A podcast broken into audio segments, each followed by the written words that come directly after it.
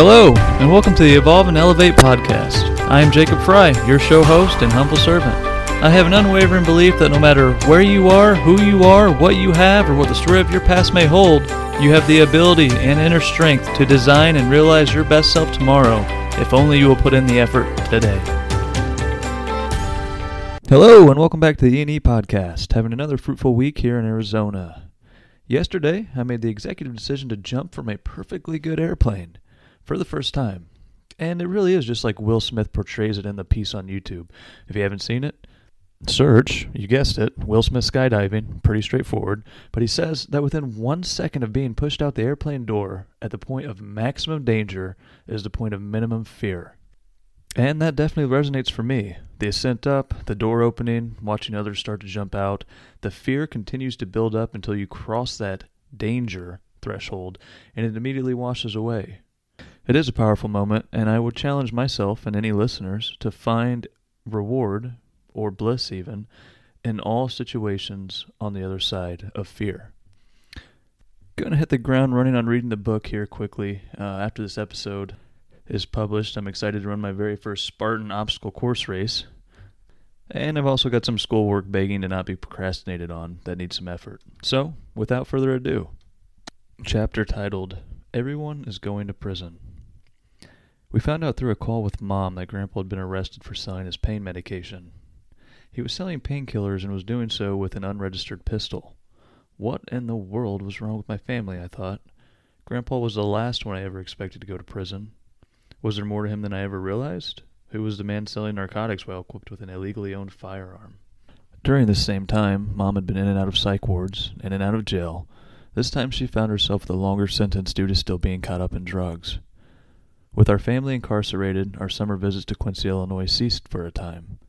We weren't able to see anyone for a while, and while that wasn't necessarily a tragedy, it did lead to hectic summer visits when we did. Summer visits were something I had always looked forward to. I learned early in life, both from my personal experience and others, that incarceration not only impacts ourselves, but it also impacts others within our lives. Avoid it at all costs, not only for self, but for family.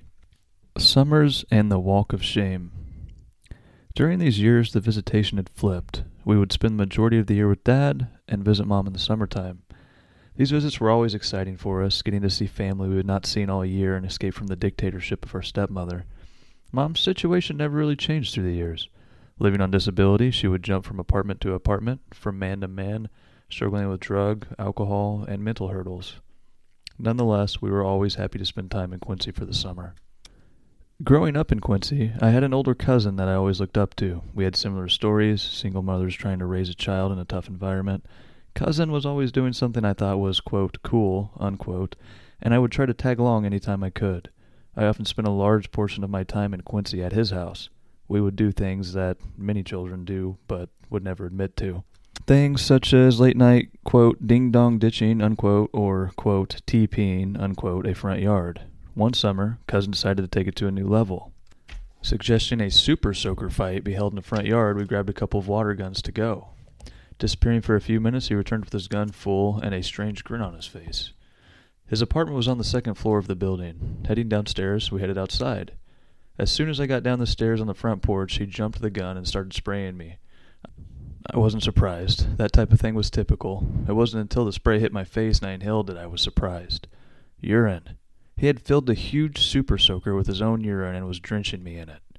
I immediately began gagging and dry heaving, throwing my gun at him and running across the street.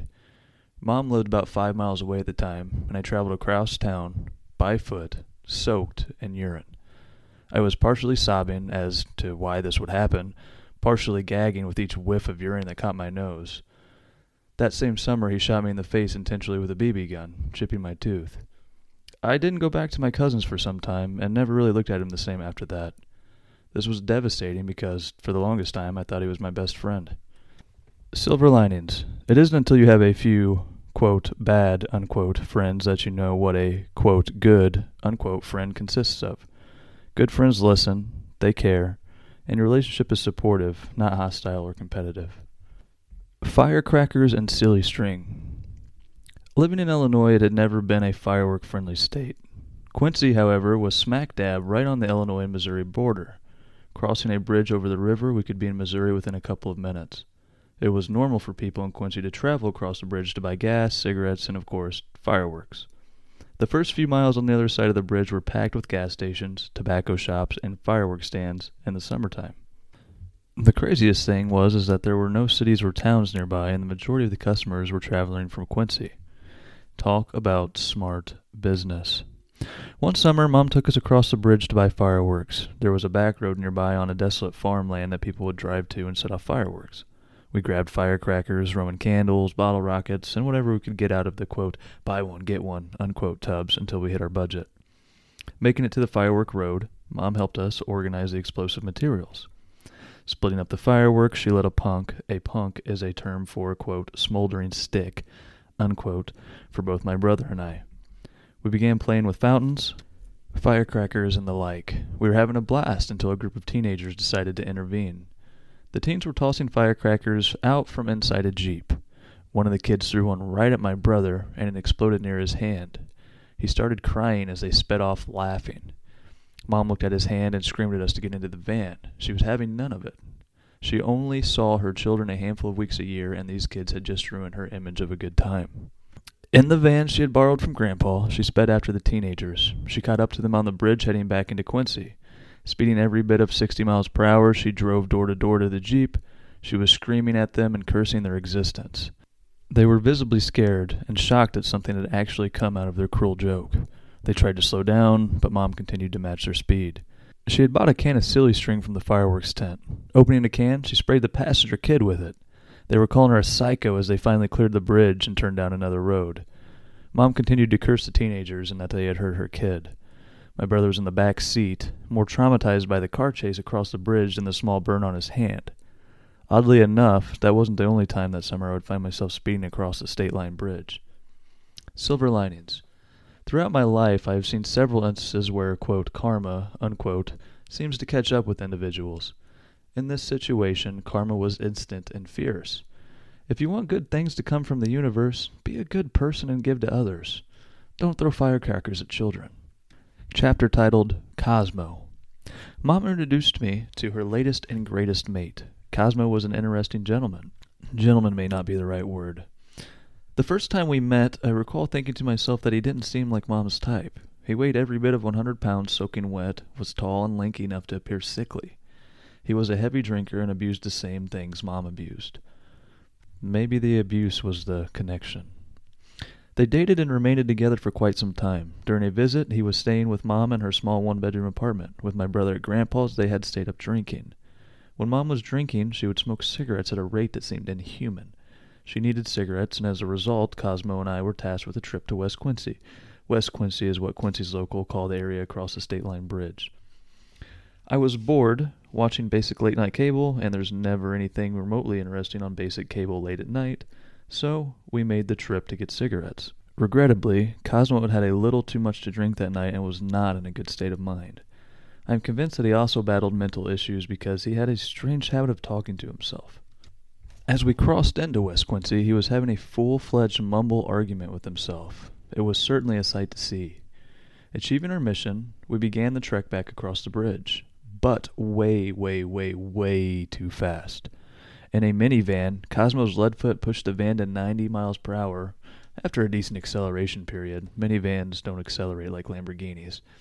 And I found myself experiencing a miniature heart attack. He was laughing like a maniac the entire time. I was certain that at any moment he would take a sharp pull on the steering wheel and send us catapulting into the river. As my cruel visions calmed, the vehicle slowed as we crossed back into Quincy. Getting out of the van, I ran inside and naturally told my mother what had happened and cowered. Mom was livid, and at 2 a.m. she was screaming and slugging on Cosmo. They were rolling around on the floor fighting. He slugged her in the face. I ran at him, pushing him off. I told him I would call the cops. He walked out, jumped into the van, and left.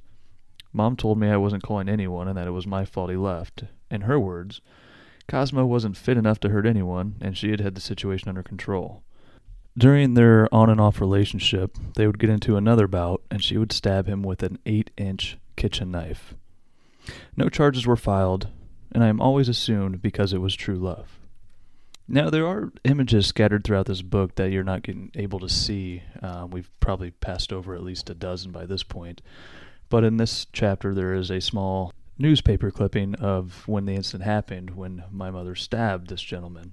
And it reads Police confiscated a seven and one half inch kitchen knife for possible evidence in the case. Arrested was Fry, 32, on a charge of aggravated domestic battery. She was lodged in Adams County Jail. And the passage was titled Quincy Woman Arrested After Stabbing. Silver linings. At all costs, avoid getting into a vehicle with someone if they have been drinking. Do your best to prevent them from driving for any reason.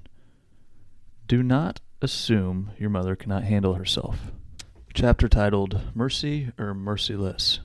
Growing up at Dad's, we were in a relatively rural area, and there weren't many people to spend time with or things to do. Down the road, we had a neighbor that we had become buddies with, SB, stepbrother, and I would do all sorts of things with Buddy. Jump on a trampoline, talk about girls, walk around the cornfield, and do other things that rural kids do. We had a pretty good rapport and would spend time at each other's houses. Our parents were on short conversations and waving status.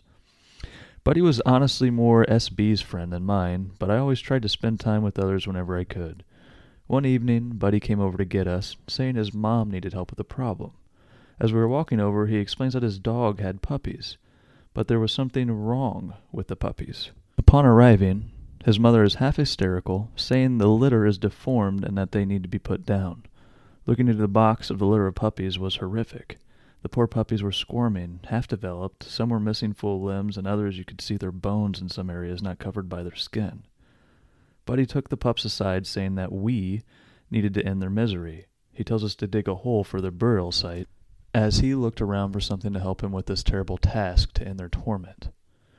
He was unable to find anything, and with a little thought asked for the shovel in the corner of his garage. He tossed the poor mangled pups into a garbage bag and then hard against the cement floor.